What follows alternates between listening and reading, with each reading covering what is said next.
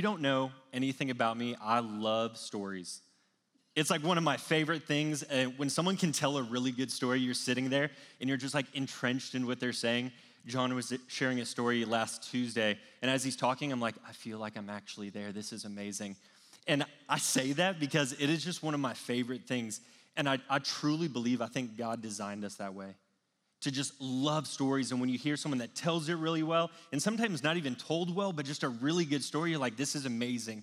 We see it in movies. Uh, I think you think of like Lord of the Rings, the good guys beat the bad guys. I think you see it in comic books, probably why Marvel's doing so well. And I'm just like, I love it. I love seeing a good story. And as I get to talk with the Falconers, that is the two uh, people up here that were singing, they're doing something called the Institute. And I had the opportunity to do this last year, and it's 11 months of discipleship. And I'd grown up, part of my story is hearing some of these stories in church when I'd go visit my mom. My parents were divorced. And so I'd hear stories about David and Noah, but I'd never really heard the full story before. And as I got to go through the Institute, it is a deep dive, and they're talking about reading a ton of scripture. And it was overwhelming and one of the most encouraging things uh, that I'd ever heard and that I got the opportunity to walk through.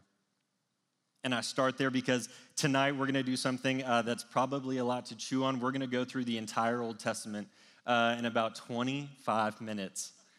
And I know it sounds like a lot, right? And it's like, wow, that's, that's a lot of scripture. But what I want you to hear, what I want you to see is the narrative that God has written. Because when I think through a good storyteller, there is no one better than God and he's written a story. And I remember growing up and reading this, and I thought this was a rule book. And I was like, man, I just need to make sure my good stuff outweighs my bad stuff, and then maybe sort of possibly might have the opportunity to go to heaven.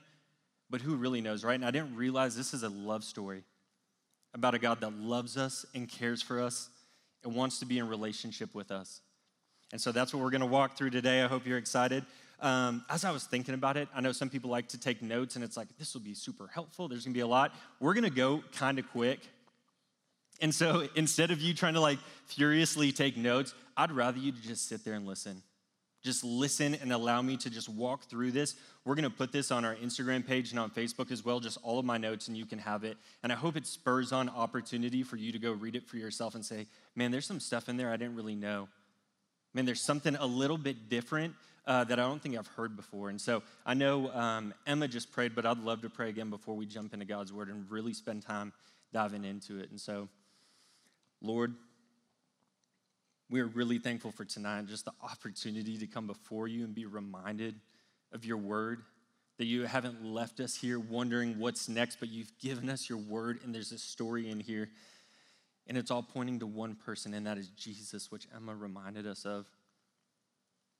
I pray that this time would be all yours, that we wouldn't steal any of the glory, that I wouldn't steal any, but just cast it all, all the glory at your feet because you deserve it all. Thank you for giving us this word in this story so we could better know who you are and why you are worth following. Thank you for tonight. Lord's name we pray. Amen. Well, guys, um, in the beginning, there was God, and He created the world in six days. In the first three, he formed the outer workings of the world, and the next three, he filled it. And at the end of those six days, created man, and he said it is very good. And God and man in the beginning were in perfect relationship with one another. But God saw something, he's like, man, it's, there's something missing. Uh, I think Adam needs a partner, so creates Eve. And Adam and Eve are living in the garden together in perfect relationship with God. He says, You can do anything here, you can eat of any tree, but there's one thing you can't do, one commandment that you can't do, and that is eating from the tree of knowledge of good and evil. For if you do that, you will surely die. And we see in Genesis 3, the serpent comes in, who is Satan and tempts Eve. And I, I sat here and thought, like, man, I guess tempting her with an apple, but what that really represented is, man, God really that good? And is disobeying him really that big of a deal? And so we see that She's tempted. She eats of this fruit and then gives it to Adam, who is right there with her. I think in my head, I thought Adam was like way over here, probably tending to something. And she's like walking up, and he had no idea. But it tells us that Adam is right there next to her. They eat of the fruit, disobeying God, fracturing relationship with God, and now there's separation because sin has entered the world. Uh, and I started in children's ministry, fourth and fifth grade ministry. And so what we would tell them is sin is anything you think, say, or do that displeases God. Because we'd have boys in that are like, I for sure haven't sinned. I'm like, if you hit your sister, he's like, yes. I'm like, all right, then you're in the club. Uh, and so sin has entered the world. And we see in Genesis 3:15 that God curses Adam, Eve, and the serpent. And this is the first picture, the first depiction that God's like, man, I'm going to fix this. I'm going to change everything because I designed you to be in relationship with me and I want to be in relationship with you. And it points to a wounded victor that will crush the head of the serpent and bruise the heel. And we see that God doesn't kill Adam and Eve, but sacrifices an innocent animal. And that bloodshed covers them and literally covers them to atone for the sin. Another depiction of the bloodshed of Jesus Christ and how that will, thank you so much, brother, how that bloodshed will cover us. And so God ushers Adam and Eve out of the garden. And as they go and they start to really populate the world, with more people comes more sin, more people, more sin. And God is looking down at his creation in just the world that he created that he was once well pleased with. And he said, Man, I wish I would have never created this. Man, I want to just start all over. But he sees one man, a righteous man named Noah. He says, Noah, you're righteous, and I'm going to save you and your family.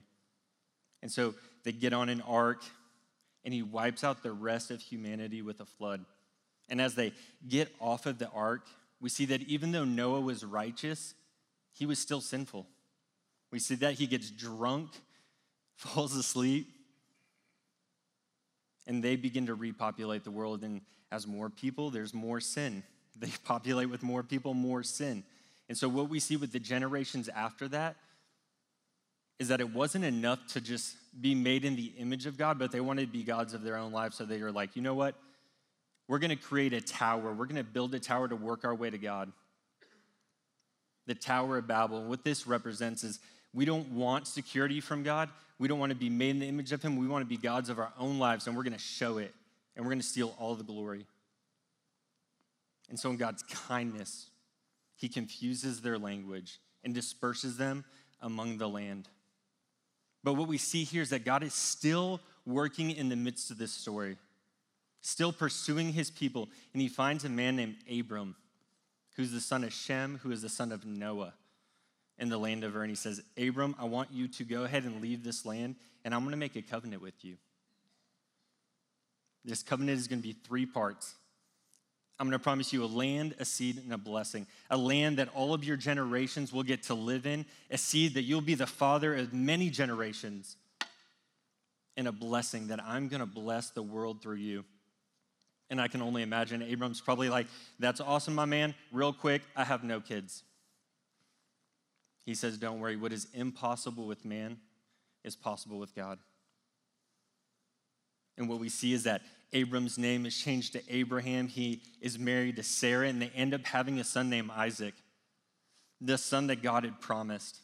And really, to test Abraham's faith, God says, You know what? I want you to go ahead and sacrifice Isaac. And Abraham, like having faith in God, is willing to go do it. And in the scriptures, it says that he wakes up early, prepares, takes Isaac up to this mountain, is just about to do it, and God says, Stop, and he provides a ram another depiction that God is going to eventually sacrifice his own son on our behalf to pay for the sins that we really should pay for. And so, as we see this, the story moves along, and Isaac marries Rebekah, and they have two sons, Esau and Jacob. Esau being the older one, and the birthright is supposed to go through him. And if you're like, man, I don't, didn't grow up in church, and not really sure what a birthright is, the older son, the, the covenant would go through him. And so it was supposed to go through Esau. But the older son, Jacob, was deceptive and deceives his brother and says, I want the birthright, give it to me, and I'll give you a bowl of stew when he's really hungry. He's like, done. And not only does he deceive his brother Esau, but his father Isaac. And Isaac blesses him. And so now the blessing of that covenant is going to go through Jacob. And Esau, frustrated and angry, wants to kill Jacob, chases him. Jacob ends up leaving the land and flees to another land where he marries Rachel and Leah. Ends up having 12 sons, and these become the 12 tribes of Israel because Jacob has a wrestling match with God, and his name is changed from Jacob to Israel. and his 12 sons become the 12 tribes of Israel. In a crazy turn of events after this, one of the sons is sold into slavery by the brothers. And at first they wanted to kill him, and one of the brothers is like, you know what, I think that we can sell him and get some money from this. So they sell him. And Joseph eventually is sent to Egypt, where he is enslaved and also imprisoned. But he's able to interpret the dreams of Pharaoh and says, Pharaoh, there is going to be a famine, a huge famine. You need to prepare. And Pharaoh sees this and he goes, You know what? I'm going to put you second in command, and you're going to be the one that prepares for this. So Joseph becomes a second, really the right hand man of Pharaoh. Through this, the famine comes, and as people come to Egypt to get food, Jacob and his family come. The relationship between Joseph and Jacob and that family is restored. And what we see in this part of the story is that the seed blessing of the Abrahamic covenant, all the way back in Genesis 15, is starting to be fulfilled because what we see is from the 70 people who come to Egypt, doesn't just stay 70, it grows to hundreds of thousands. And so, as this continues to happen, Jacob, Joseph, the family dies away, but this nation is still growing and is still there. And if Pharaoh ends up coming into power who doesn't know the name of Joseph. And he sees this nation that is massive and he starts to oppress them. And as he oppresses them, they grow. And as he oppresses them more, they grow even more. And so he makes a decree and says, We're going to kill the firstborn male from every family because I want to stop any future rebellion. And so they do. And the boy who ends up surviving, his name is Moses, raised in Pharaoh's court. And as he grows up, he actually ends up killing an Egyptian man, is found out, and then flees to the land of Midian. And while he's there, God shows himself to Moses in the form of a burning bush.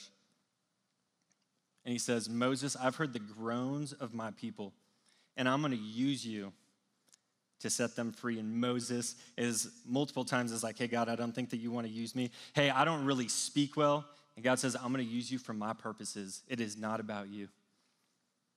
And he says, Well, when I go back to Egypt and they ask me, Who sent me? Who should I tell them? And God says, I am who I am. And tell them, I am sent you. God using his name, Yahweh the Lord, for the first time. And so you've probably heard the story. Moses goes back to Egypt, tells Pharaoh, Let my people go. He says, Nope, I'm good, thanks. Probably not quite like that. That's my own version. But doesn't let them go. So God sends down 10 plagues and what this is showing is that God is holy and he's perfect and he's stronger and more powerful than any of the gods that the Egyptians are worshiping. And really, those 10 plagues are to point out the 10 different gods that they would worship.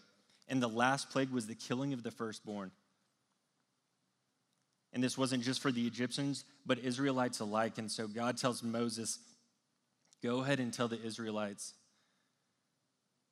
that when the angel of death comes, take a blameless lamb and spill the blood over the doorpost so when the angel of death comes, they will pass over, not killing the firstborn. Another depiction pointing to Christ, who is called the Passover lamb, and that his blood would cover our sin and be the Savior that we need. And so this happens. This ends up softening Pharaoh's heart, and he lets the Israelites go. And God leads his people as a cloud by day and a pillar of fire by night through the Red Sea, destroying the, the Egyptian army, which at that point is like the epitome of power in that day, like the most powerful. I can't even imagine what that would look like, the most powerful place. And he wipes them out, showing, I'm the one true God. None of your power can even match the power that I have. I created all things. And so he leads his people to Mount Sinai, where he gives them the law. And to let you know, the law is two parts it's both revelatory and regulatory. Revelatory, revealing the character and the holiness and the perfection of God, who he is to his people, because they had been in prison for 400 years worshiping Pharaoh. So he's like, hey, I need to remind you who I am. But it's also regulatory. How are you going to relate to an all perfect, almighty, holy God worthy of all of our praise? And also, how are you going to relate to one another? So he gives them the Ten Commandments. But here is what we also see is the creation of the tabernacle and the specificity of what it looks like to make it because this is where God would dwell with his people, because God did want to dwell with his people. If we look all the way back in Genesis, that is why he created them to be in perfect relationship together. But a sinful people couldn't look on a perfect, holy God.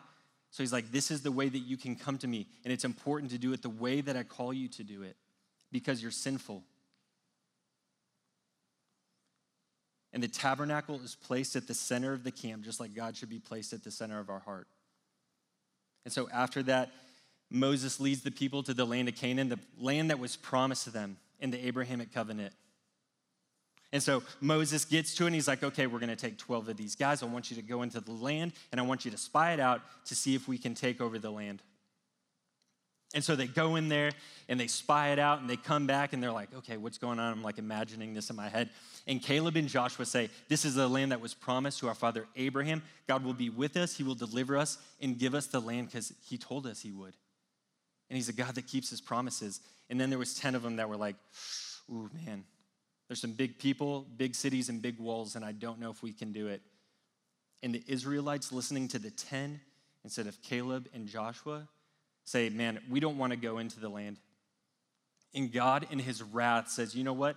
I'm going to give you exactly what you want. If you don't want to go into the land, good. I'm not going to let you go in there because I want a people that trust me, that have faith in me, and so, anyone that is 20 years and older, you will wander in the wilderness for 40 years, one year for every day the spies were in the land of Canaan. And so, as they're wandering around for 40 years, the people start complaining and they're like, Man, I wish I was back in Egypt, even though we were enslaved. Uh, we had food, and I think it was better than where we're at right now. And I'm like, Man, how often is that us?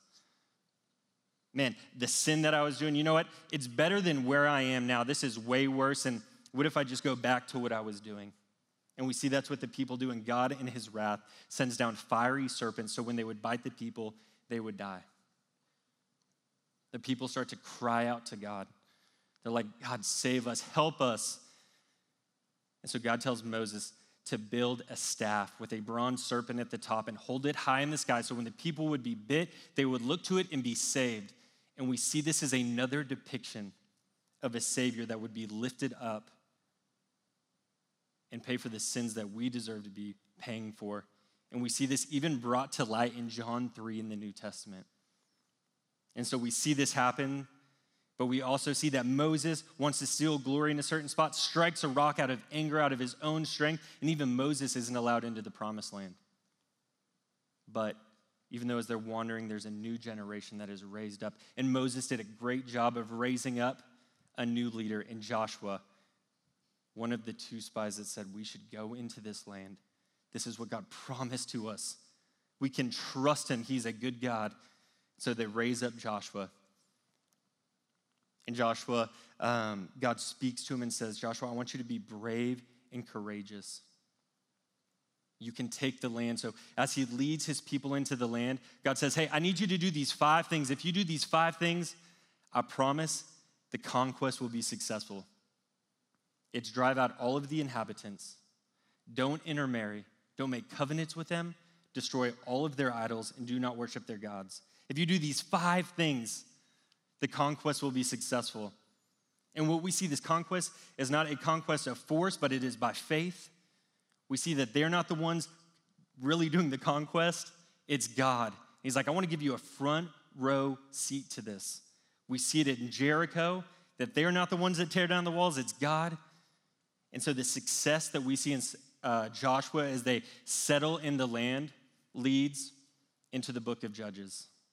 Because even though there's success in Joshua, there's failure in Judges because they actually they didn't drive out all of the inhabitants. They left some of them in there. And what we see is seven cycles of sin in the book of Judges. We see that people fall to sin, they become enslaved to that sin. They cry out to God, God, please help me. He saves them, and then there's a period of silence. And the way that God would save his people is he would raise up a judge to save them. But the interesting thing is, when we look back in Genesis, we see guys like Abraham who were considered righteous, Noah who's considered righteous. But the judges aren't that. We see guys like Gideon who needs three separate signs to finally trust God, a guy named Samson who's strong, but marries a Philistine woman. One of the things he said, hey, don't do this, and he does it. A woman named Deborah. And so we just see that continues. They continue to do what is right in their own eyes. And it starts to be a spiraling effect. It just gets worse and worse and worse in the book of Judges.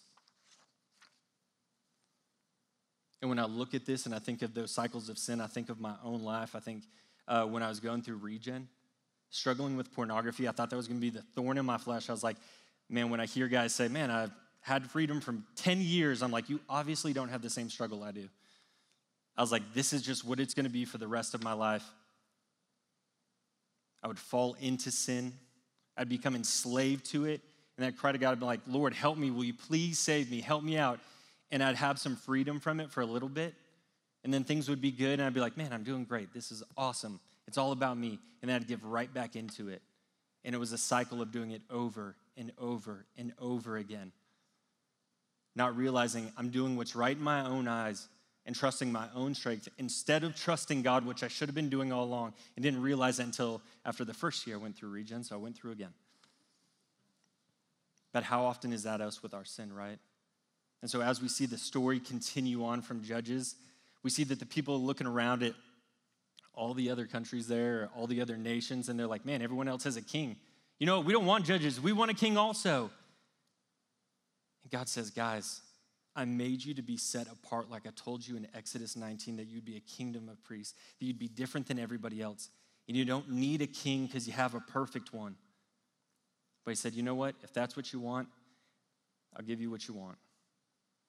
And so he calls Samuel the last judge and a prophet and says, I want you to anoint the first king. So Saul becomes the first king of Israel. And if you think about Saul, Saul's probably that tall, dark, handsome, well spoken guy. The guy who you would envision when you're like, okay, when I'm thinking of a really good king, what I'm gonna see is this guy. And that's who's raised up. But what we see in 1 Samuel 13, is that they're about to battle the Philistines. And Saul is like, Samuel, I need you to make an offering for me so that God will be on our side and we can win this victory. And he goes, Okay, I need you to wait for seven days.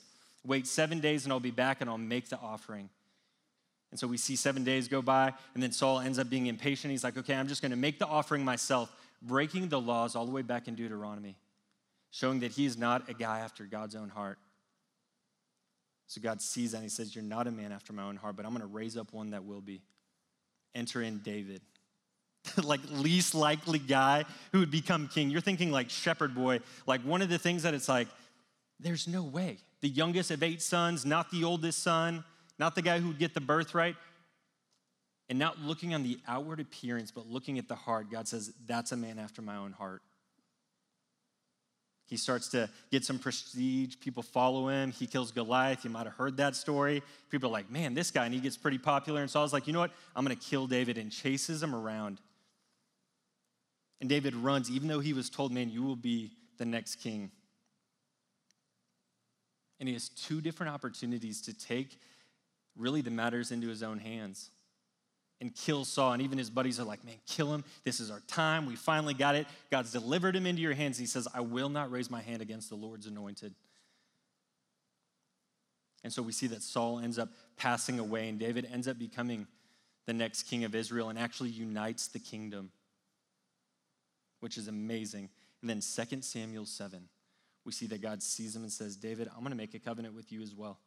And I'm going to promise you three things a house, a kingdom, and a throne a dynasty that's going to come from your lineage, and a king that will sit on the throne from ever, forever, and he's going to come from you. But we see that sin is still in the world. It hasn't gone anywhere. And even though David was a man after God's own heart, there was still sin in him. And we see that as he's up on top of his palace, mansion, whatever you want to think in your head of what that looks like. But then he sees a woman, he says, Man, I want her. I want what I want. Ends up sleeping with her, finds out that she's married, and then devises a plan to kill her husband. And so we see, even though he's a man after God's own heart, that he's still sinful and he's not the perfect king. We see this leads to troubles where son Absalom chases him around, trying to kill him, similar to what Saul did But God is faithful. God is so faithful to keep his promise. And so David ends up having a son called Solomon. And Solomon, young, at a young age, prays and is like, Lord, I want wisdom. Give me wisdom on how to lead your people, which is, man, honestly, probably one of the best prayers you could pray as a leader. Lord, give me wisdom because I can't do it on my own. If I do what's right in my own eyes, I've seen that that does not go well. You've shown me that through the book of Judges. But even though he's a wise king, sex, money, and power distract him. He wants it. And so we see that even he is not the perfect king. Still, just a picture of a perfect king that was to come. And so we see in the midst of that that even Solomon has a son named Rehoboam. And Rehoboam is arrogant. And instead of listening to his elders, the guys that were surrounding his father, he listens to his friend, a lot of his friends. And so through that, the people see that he's arrogant. He's like, you know what? We don't want to follow Rehoboam. We're going to raise up Jeroboam. And so this ends up splitting the kingdom Rehoboam in the south, in the kingdom of Judah. And then in the north was Jeroboam, and he would rule Israel. And we would see that in the north, Jeroboam in Israel, that there would be 19 kings, none of them righteous. And in the south, there would be 20 kings, eight of them righteous. Men like Asa and Jotham and Hezekiah and Josiah. And that they followed really the example of David. And in the north, they followed the example of Jeroboam. And we see through the splintering of the kingdom and the split that Israel ends up being taken over by Assyria and is exiled and completely wiped out. And then, even though Judah survives for a little bit longer, they are also thrown into exile and taken out by Babylon and Nebuchadnezzar. And they're in exile for 70 years. And during this time, what we see is the prophets. And the prophets are trying to give the people hope. Prophets like Jeremiah, who's going to say, Man, you're going to be in exile for 70 years, but there's going to be a king who's going to come into place. His name's going to be Cyrus, and he's going to allow you to go back to the land that was promised to you. Jeremiah told this prophecy 150 years before Cyrus even came to power and calls him by name. They even have other prophets like Isaiah, the suffering servant who points to the fact of there's going to be a savior to come that is going to cover these sins that has really plagued the entire story so far and he's coming. So get ready. And so what we see is that babylon is ends up being taken over by persia and there's a king who comes into place named cyrus and he makes a decree that all the israelites can go back to their promised land. But they don't all go at once it's going to happen in three waves. We see zerubbabel comes back, rebuilds the temple. Ezra is going to reinstate the law for the people. And then Nehemiah will rebuild the walls. I never really thought about that the first time I heard it. I was like, man, that sounds kind of cool. I, I think I'd probably rebuild the walls first. I don't know, just me. But God also showing, hey, you're trying to find security in yourself and the walls that you build. I want you to rebuild the temple first because I'm the priority and I'm the one that's going to save you. I'm the one that's going to keep you safe. I'm the one that's doing everything for you. I want you to have trust and faith in me, even when it's hard. And we see that. But what we see is that the people are still sinful. And right, how often is that us that we're prone to wander, that we feel good for a little bit, but we tend to go back to the sin, right? Try to rely on our own strength, and that's what we see. We end up seeing that they desecrate the temple, they start to intermarry with the people, and then they neglect the wall.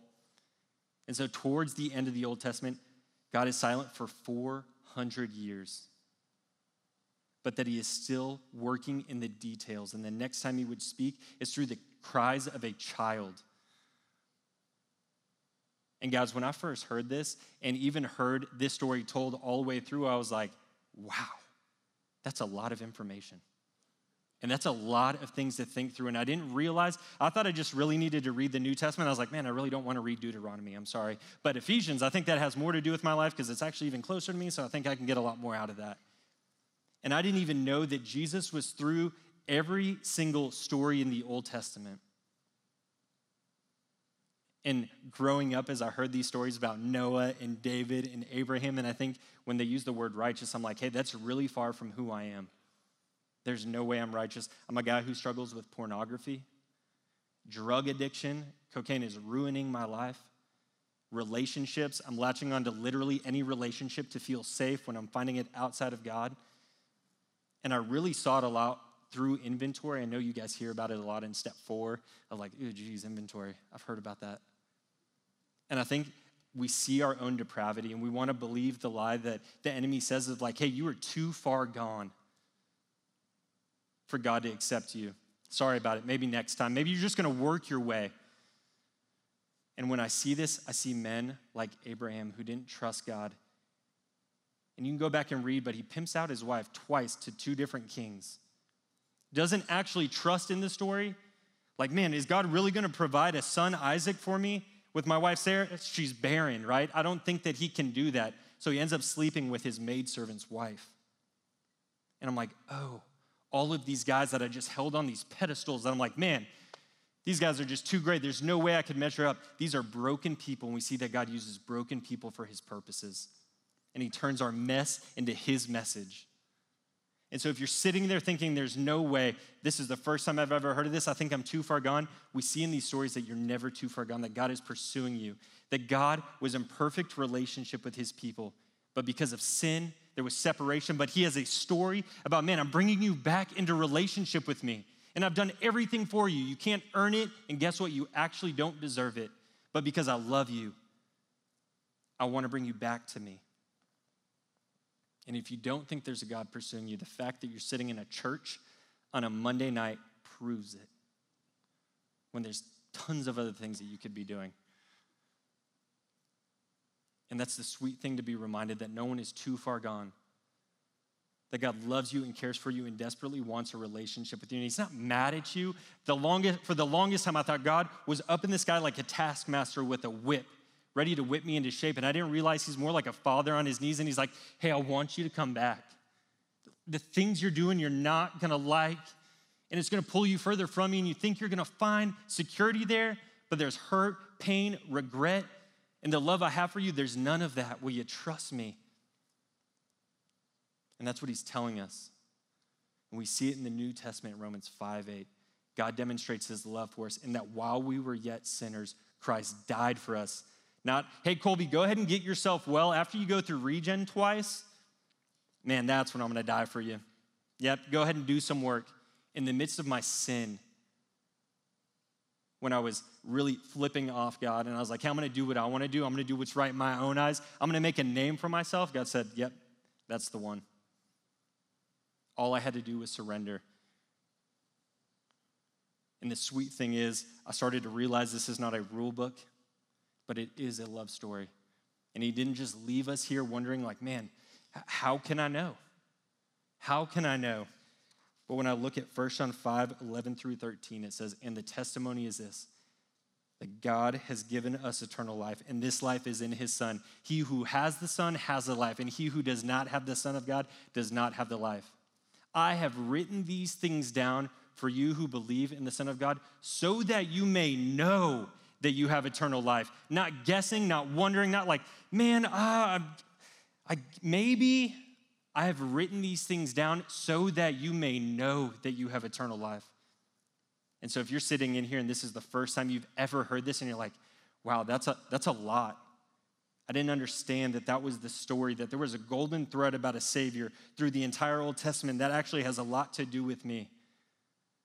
I want you to know this is a safe place. If you've never heard that before and you're like, man, I would love to talk more about that. What would it look like to have a relationship with God? I want to let you know you could leave tonight knowing, man, I'm absolutely 100% sure that I'm going to spend eternity with God forever because God is both Savior and Lord of our lives. Not just Savior of our eternity, but Lord of our life, cares about your Monday night. So if you think God doesn't care about you right now, I want to let you know He does. And that is what His Word tells us.